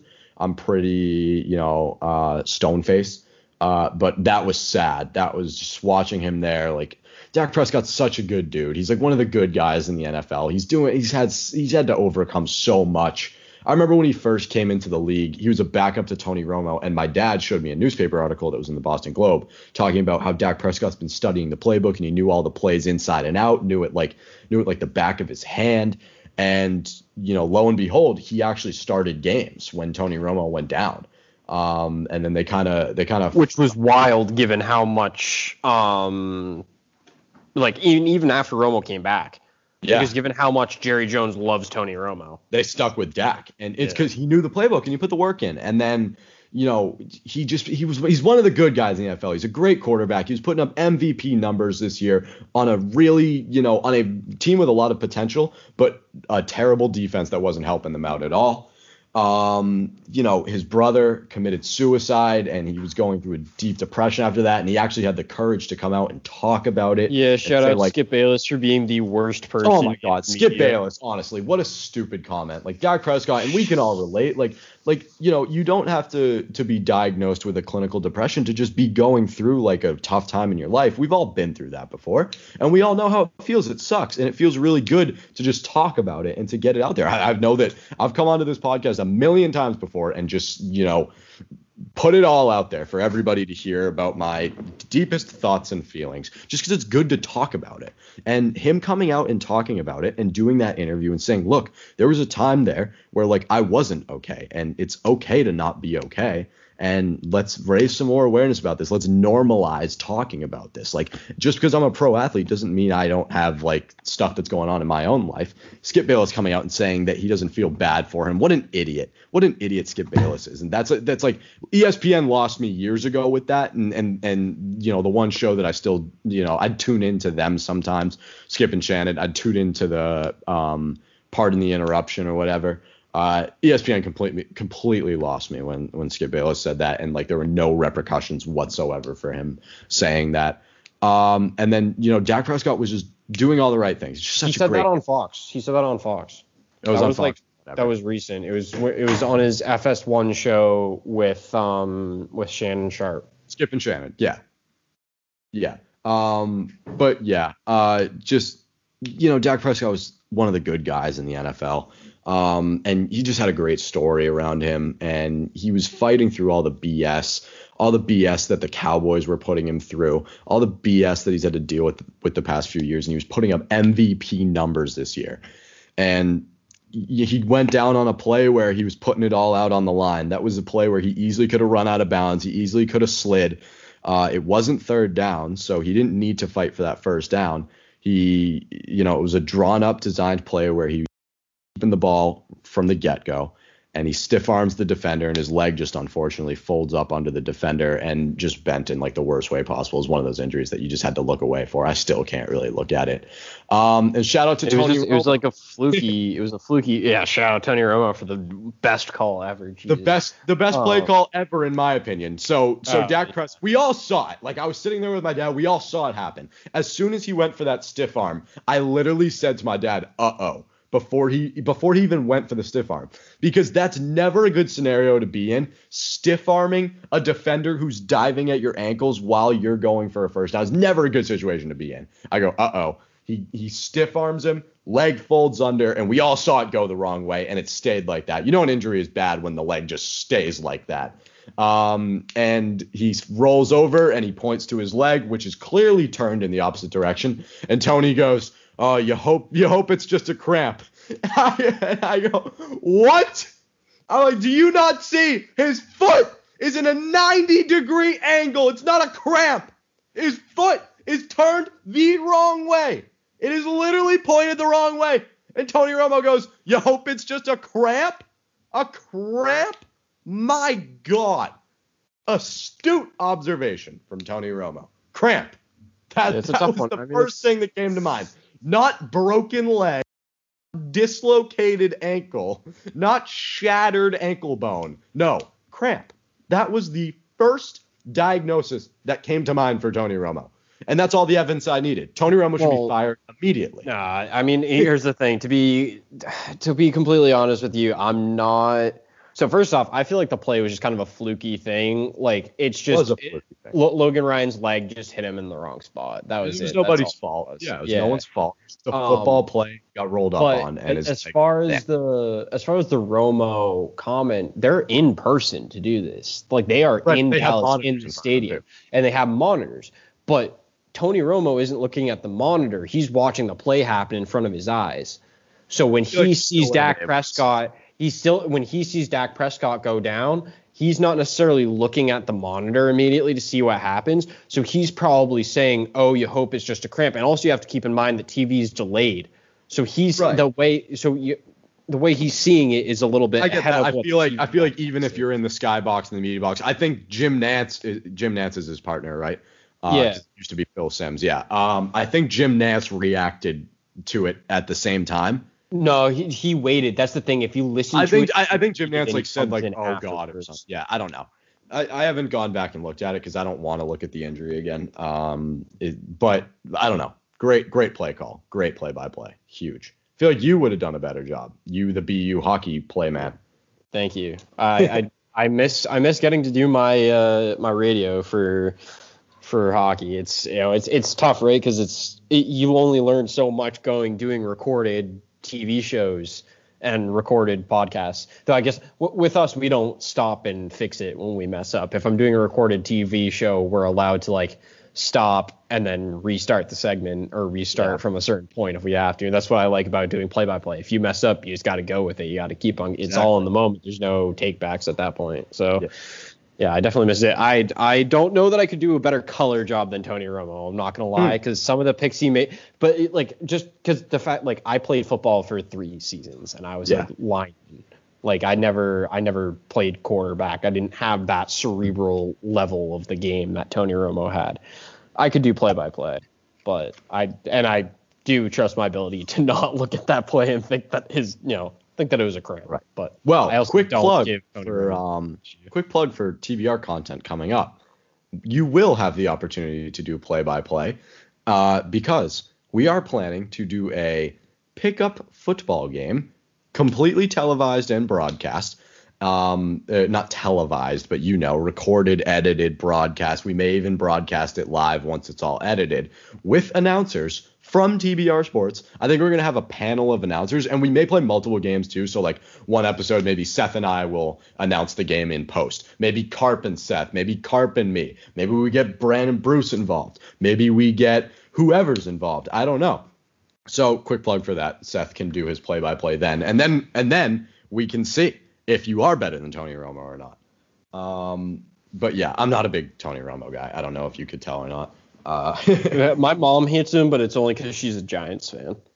I don't even like. I, I didn't even like mind him as a player. I think he's a terrible play-by-play guy. He's te- or not. He's not play-by-play. He's color commentator, but still, I think. I mean, bad. I think like his first year as a color commentator when we were seeing all of those like ESPN clips of him like predicting plays. well, he predict them as they were happening. Yeah, the thing the thing with me was that I didn't find a lot of those all that impressive. no, it's like not I just hard. I, I wasn't I wasn't watching him do it being like whoa that's wild. There were a couple in there where it was like he was actually just looking at the way everyone was set up and he just called when you it. see the perfectly. formate, like they do it all the time. I, I don't know why it's like specific to Tony Romo. They do it all the time. Whenever a team's in the red zone, the color guy will circle like it's usually like a Travis Kelce, someone like that who's at the top of the route, and they'll be like, "Watch Kelce here," and they'll circle him with the yellow like uh, pen thing. It's not specific to Tony Romo. Like it's not hard. Like I do that all the time when I'm watching Red Zone. I can predict who the ball is going to go to. Like it's not hard. If you play Madden enough, if you play NCAA football enough, like you know the plays, you know the formations, you know what's coming. It's not like it's one thing before they break the huddle to say, "Hey, I think they're going to go shotgun formation, screen pass out to the right flank, and he's going to run, uh, you know." Five yards to the right and then cut in at the pylon and score a touchdown. When you're looking at the formation and predicting what's going to happen, that's not as impressive. I'm sorry, it's not. So like everyone was like, "Whoa, he's a genius." Well, first of all, he was a starting quarterback in the NFL. So he like his job was to study the playbook and to know the plays. And second, he's not a excuse me, he's not a genius for just looking at a team's formation or their offensive formation and guessing who they're going to throw the ball to. Just not. Yeah. Don't Yeah. like Tony Romo. All right. But yeah, we only have a few more games to get to. we do, yeah. In all seriousness, no, though, like like like prayers up for Dak. Like that Oh, was yeah, for that was an emotional, emotional injury. Like very emotional. Like sitting there watching him on the cart. Just i- i- in that moment, you knew that he knew his season was over. We knew that his season was over. Um, and and it's tough too because this is a contract year for him. This is a negotiation year. Uh, and it's going to be really tough for the Cowboys to want to invest a lot of money in Dak Prescott, not knowing what his future is going to look like anymore after this injury. Like this isn't just a, like yeah, he's out for four to six months, but you know it's a lot more than that. We saw Alex Smith like almost lost his leg because of an injury like that. Gordon Hayward went through like some significant. See, I think it's a little bit more comparable to when Mike Vick went down in like 04 ish. Um, and Mike Vick came back and was still running all over the place. So to me, especially like, because here's the thing, I would be a little bit more worried about Dak if he was Lamar Jackson. If he's Lamar Jackson and he gets this injury, I'm like, okay, I don't know that he can be the same player. But he's Dak Prescott. He's mobile enough, but he's not known for his legs. He's a Yeah. he's a quarterback. He can throw the ball. So to me, when I see him do that, it's a it's going to be a grind of a um a grind of a comeback. But he did what Kobe did when Kobe tore his Achilles. Kobe was sitting on the trainer's table the night that he tore his Achilles, and they were like, "Yeah, this is gone." He's like, "All right, let's go. Rush me to surgery. Let's do it right now." And that's what Dak did. He was in surgery just hours after the game. So he's going to be like, literally, he's already been doing PT. He's already on the rehab train. I guarantee Yeah. it. And that dude's coming back with a fire. I, I'm I not worried about I'm not back. worried about him coming back at like a different you know capacity. Like I think he'll be, he'll come back and be fine. I think from a from a financial standpoint, if you're the Dallas Cowboys right now, I just think it's real hard to want to invest money into someone where there's just like that. There's always going to be that level of uncertainty. Um, because yeah, we can like we, you and I, think that he's going to come back and he's going to be fine. But are you really, if you're the Cowboys front office, are you really willing to make that investment long term? Let's say that this injury takes longer to rehab. Let's say that there's complications in in his PT. Let's say that you know he isn't back up to speed yet. We just don't know. Uh, nobody knows. So it's going to be hard for him to get paid this year, which sucks because if he kept playing the way he was playing, he was going to have a big payday. So I hope that he'll get paid when he gets back by somebody. If it's not the Cowboys, like it might not be. Like the Cowboys might want to move on just to have a safer pick. Um, I don't know. I, I wish the best for him in, in in terms of that standpoint, like coming back and making sure that he has job security and that he's getting the money that he's worth. Because Dak Prescott, in my opinion, was in the MVP race until this past Sunday. Um, and it sucks. It really just sucks going down like that, having the year that he was shaping up to have. That sucks. That just sucks. Um, so best wishes to Dak. Best wishes to you know his family. Obviously going through like so much in the past few months. Um, but he's a strong guy. We know he's a strong player. He's he's one of the league leaders um, in terms of just being like a strong-willed individual, level-headed. So you, you just never want to see it happen to anybody, but especially not somebody like Dak Prescott. That just sucks. So yeah. Um, all right, let's speed through these next few games because they aren't really that important. Browns and Colts. I picked the Browns. Uh, these are both two, three, and one teams, which is shocking to everybody. Um, Browns offenses looked good. They're finding their rhythm, uh, and they proved me right. They proved you right, and they beat the Colts, and they are well on their way to a winning season this year. Yeah, I mean they looked they looked good. They looked the way they're supposed to. OBJ put up a second week in a row of actually playing well. Uh, you know, maybe the uh, maybe the number twos on his chest are giving him some extra extra. I don't know. I don't even know. I just wanted to make that joke because Good I, joke. I find it so funny. Good word association. Um, It'd be funny if his number was 22. That would be real. that'd that be so real funny. That would That be, would be really funny. But yeah, I, I well, hey, you know his two his number's 13. If you do three minus one, it's number two.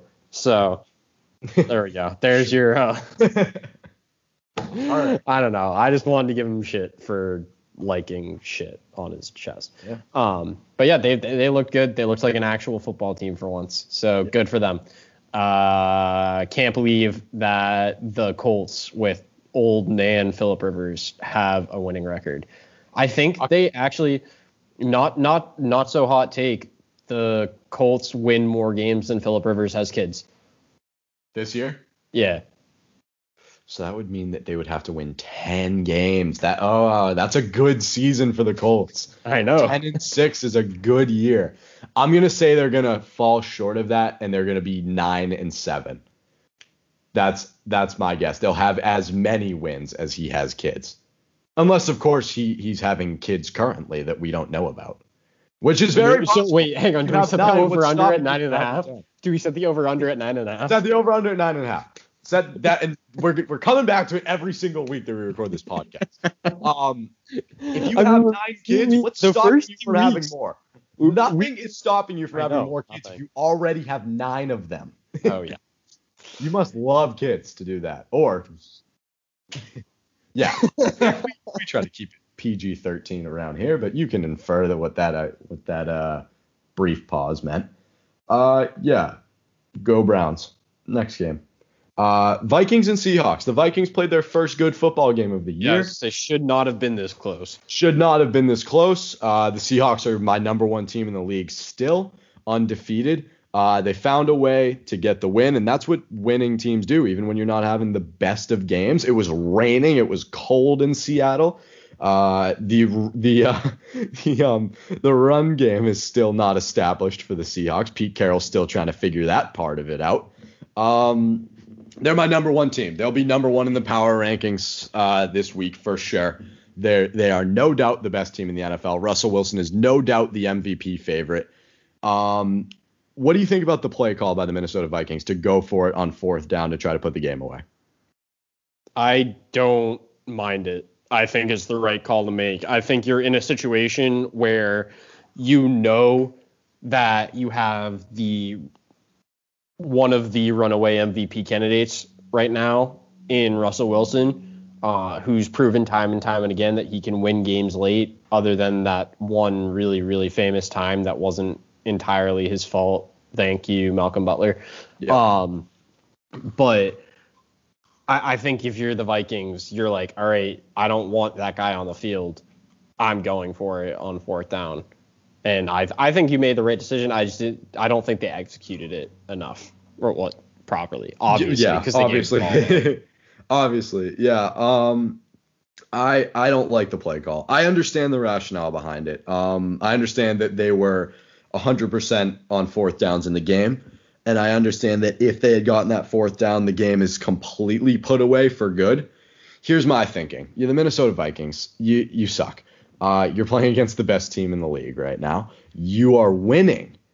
in their home stadium, which is said to be one of the hardest places to play in when there's fans. Obviously, there weren't any, uh, but still a daunting atmosphere nonetheless against the MVP frontrunner and his the greatest offense in football right now and the best team in football right now in the Seattle Seahawks. By the way, ugly uniforms.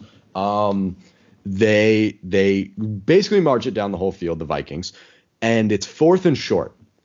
You could have kicked a chip shot field goal to go up by eight. Or you go for the first down, you get it, and then you kind of milk the clock and the game's over, and you could go for a touchdown too. Here's why I would have kicked the field goal. And anal- you know, from an analytical standpoint, like this could probably prove me wrong. I don't know. Um, I know that their win percentage, if they had gone for it on fourth down, would have significantly risen. But here's my thinking: you kick that field goal and you make it. You're up by eight. You kick the ball deep to the Seahawks and pin them deep. They now have what was it? A minute and 30 seconds, not even, to go basically like 100 yards, call it 95 yards in best case scenario, 100 to 95 yards up the field, score a touchdown in bad weather, and then go for the two point conversion, and then that just ties the game. In, I feel like there was just more of a calculated risk in that sense of not getting it and then putting the football in the hands of the MVP frontrunner who you know is going to go 94 yards and score a touchdown to now win the game. And that's exactly what he did. Uh, they were down by five after the Vikings didn't go for it. I mean, after the Vikings didn't get the first down. Russell Wilson marches them up the field and they score a touchdown to win the game. I think you kick that field goal, you go up by eight, and you let the defense just win the game. And so what if he marches down the field and gets the two point conversion? You still have overtime to play for. You, that coin toss could go either way. There's no bias. There's no home field advantage when it comes to the coin toss. The coin toss could go either way. Even if you lose the coin toss, you still get another shot at playing defense. The conditions were really, really bad. You could have forced them to kick a field goal or kick the or punt the ball to you in overtime, and that's all a big what if if they went down the field in the first place and scored and got a two point conversion in the pouring rain. I think that it just made sense to kick the football. I think if they kicked it, they would have won that game. Uh, it's easy for me to sit here and complain about it now that they went for it on fourth down and didn't get it. But I said in that moment, I texted Michael Lynch and I said the Vikings just lost the game before they even went for the fourth down. They hadn't even went for it yet, and I saw the offense come back out on the field and I texted him and I said the Vikings just lost the game, and they didn't get it.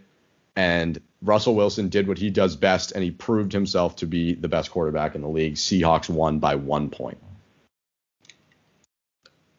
Yeah, I mean, I still stand by it. I think you, I think they had flashbacks to, weren't they playing the Seahawks in that game? The laces out, missed field goal.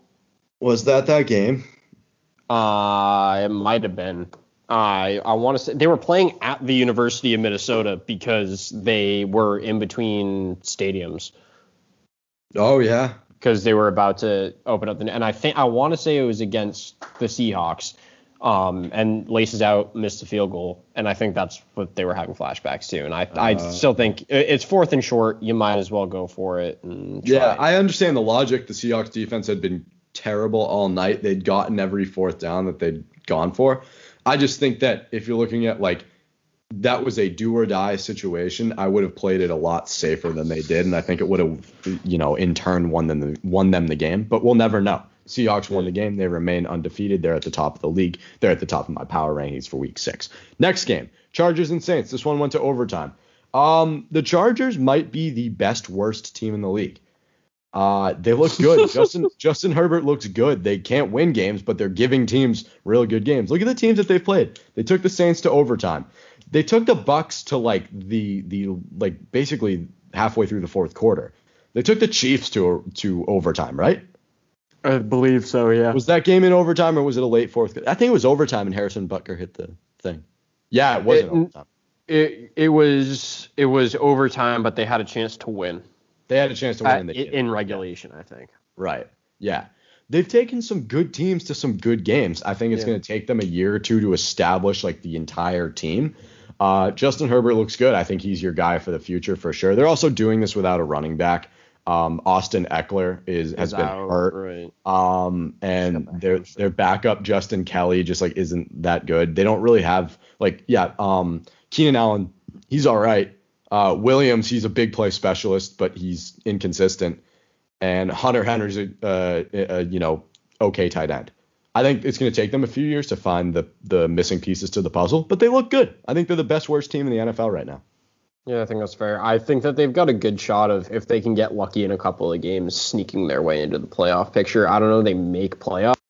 They can definitely, you know, be in the conversation come week 15 for. Yeah, they'd have to go on a little bit of a tear because the AFC Right. is where it's at right now, and Yeah. uh, it's gonna be tough for them to sneak in. Wild card maybe if they if they go on a little bit of a run, which they can. They've got a good schedule coming up.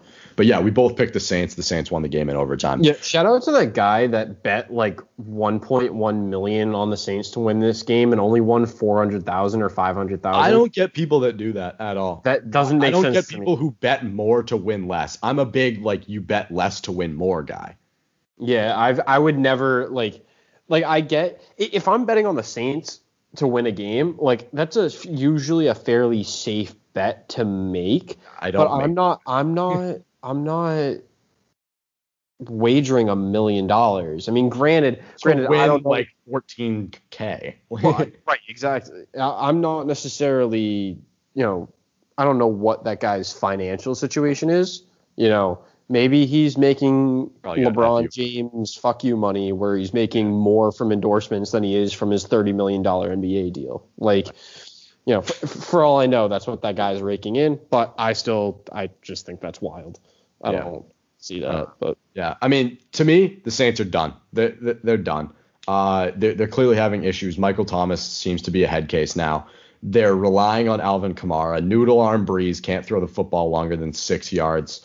Um, this the Saints are done. I think the Drew Brees era is over. I mean, yeah, I, I think this is their game. last. I think this is their last year of competing with Brees, but I don't like. To me, they're not done until the season's over. Like I feel like No, they're going yeah, I to mean- playoffs and they'll be uh, com- they'll compete towards the end of the season. I mean, they I definitely have the them as a potential to miss playoffs. I mean, like for sure. for a lot of years, the Saints early on have been a lock to make the playoffs. I don't think this is one of those years. I think that they're a wild card team at best. Yeah, but I don't. I don't know that that's necessarily on them, right? Like you have Tom Brady coming into your division. Panthers don't look terrible. I think it is on them. I think Drew Brees is past his prime. Uh, Right, but well, they still well have past. they still have Taysom Hill and Jameis. Well, Jameis is only there on a one Yeah. year, but like Yeah, uh, no, I, I don't think they're like future wise. I don't think they'll have an issue. I think this year is just not their year. They're usually, I just feel like the Saints are usually like a, a lot more hyped up than they are this year. And yeah, Yeah. partially that's because Brady's joining the division, but I don't think Brady, I don't think the Bucs are anything special either. Like the Panthers could make the playoffs over both right, of we're also we're not used to um you know the Saints being three and two. You know, you usually see them go four and zero. Like at this point, we're we're used to seeing them be like four and one. It's a weird year. It's a weird Yeah. year. Let's just you know call it how it is. And to wrap up the the night of the reverse pick'em, talking about talking about a weird year. Uh, a team that was off because of COVID for like weeks came in and beat the best team in the AFC, in my opinion. Uh, they beat the Bills. Um, Josh Allen's still elite. Uh, Stefon Diggs is still doing his thing. This Bills team has absolutely nothing to worry about. It was just a fluke game. I think they just got caught in the in in a tough scenario. And the Titans played well. I don't think the Titans are a threat to anybody in the AFC. Uh, they're they're too inexperienced. Um, yeah, they. Well, I mean, that's what we said last year, and then they beat the Patriots, and then they beat the Ravens. well, the Like- Patriots were. Yeah, Right, well, okay, Well, both, te- both teams that that you know how I feel about. So- Right, but at the same time, it's like you walk into that week, wild card weekend. Uh, yes, it's weird that the Patriots are even playing wild card weekend. Like it's it's a weird thing to see, but also you don't expect even with the struggles Brady was having last year and the lack of talent on that team, you don't walk into that game thinking, "Oh, the Titans are definitely going to win this game." You're like, "The Patriots are locked; they're going to win this one." And yeah, they exactly. they didn't pull it out. You trust in Belichick and Brady together as a team to pull that out, and the Titans surprised them. Did the same thing with the Ravens. I think the Titans are better than people give them credit for, but at the same time, I'm not like shiver me timbers are going to be so good.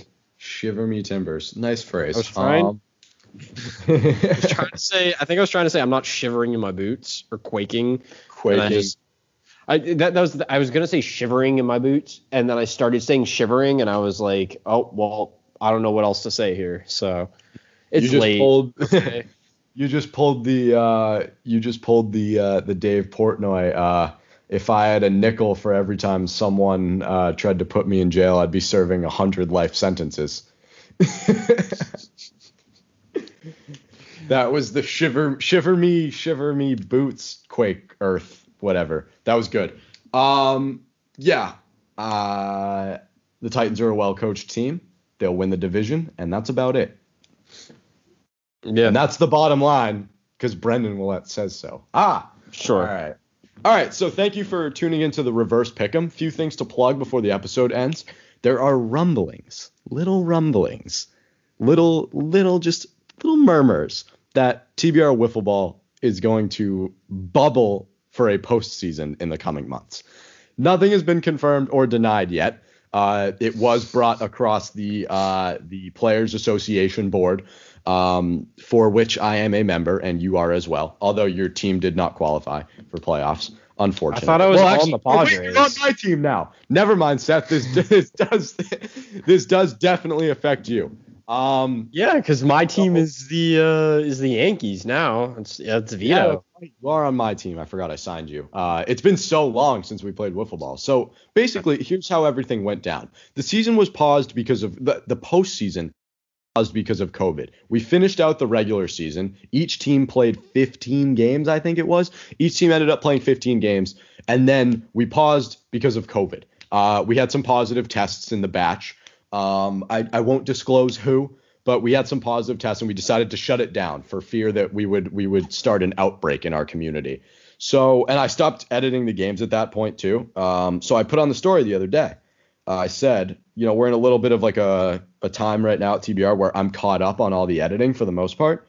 And we're just kind of doing these podcasts and I'm doing like some live streams here and there. We're kind of waiting for um for this November to January break where we're all together and we can do content together. So we're kind of waiting for that to kick in within like the next few weeks.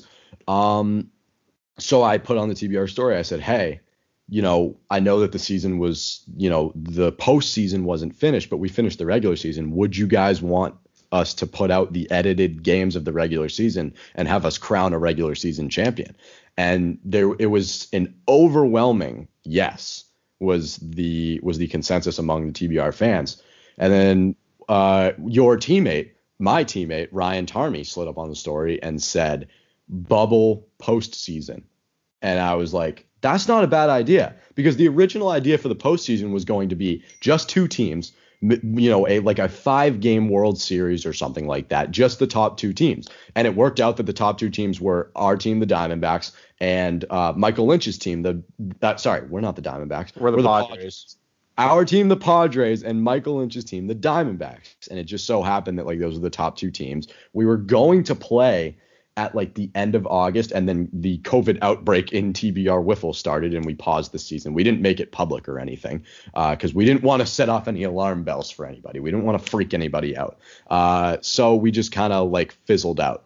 But but keep an eye out for that because like there are murmurs that it might come back. And even if we don't do a like a bubble postseason, uh, I still think we're gonna post the uh, the um the regular season games, like the remaining games on the YouTube. So keep an eye out for that. Uh, number two, uh, my first season as head coach of the UCF Knights in NCAA Football 14 has come to a close. All but one video is up on the YouTube, and uh, I did decide that I was going to leave UCF, and I have been brought on by Texas A&M as the offensive coordinator. So Boomer Tough. Oakley, season two, is the offensive coordinator for Texas A&M. I'm going to be live streaming pretty much three, three, four days a week from from now on, and uh, and we're gonna have some great content come out of that. So tune in for that. Uh, people like those live streams. People who tuned in. Uh, TBR College Football Game Day returns this weekend with uh, Tarmy, who is in isolation for for reasons that I won't tell you. And uh, sure. I mean, I feel like you just kind of he is unfit to play is how we're is how we're looking at it. Um, that's coming back this weekend. Uh, TBR Pick'em obviously will be back this weekend as well. This podcast, and uh, since it's a six day weekend for the high school kids, um, there's a chance that we've got some more content in terms of like maybe live stream reactions to the NFL games on Sunday, maybe a little Chell Madden tournament. I know that's something that's going to happen over November break as well, or December and November, January break, whatever it is. that big break where everybody's home. Um, stuff like that is is coming really soon. So just here's my like suggestion is just follow the Instagram because we're literally going to post everything just on the Instagram. So at TBR Sports on Instagram, follow the Instagram. I put something on the story today. I don't know if it'll still be up by the time you hear this podcast, if you made it all the way to the end and or you're hearing this podcast in time to catch it. Put something on the story podcast, today. bro. We did we we did this one for a long time. We did, yeah. Um uh, I put something on the story today. Said we're starting an email list, so um, we just want to like get a better way to connect with like our most loyal loyal fans. So if you if you feel that that's you, that you listen to every podcast, you watch every video, you like every post, you are one of the loyal TBRsters, and you want to join the email list and find out about stuff early and get early access and behind the scenes access to some stuff and some free access to some free merchandise as well, and you want to join the email list, head on over to TBR Sports. If you're hearing this podcast and the story is still up, all you have to do is drop your email in that little box that I put. If it's not up, DM us on TBR Sports and just say, hey, I want to join the email chain. Uh, here's my email. Or you can reach out to any of us personally if you know us, and we'll just add you to the email chain. But yeah, super excited. Long winded way of saying bunch of content is coming. And that's pretty much all I've got. Uh, long podcast, so we don't want to keep any of you here longer than you should. But I hope you enjoyed listening to our reverse pick'em recap.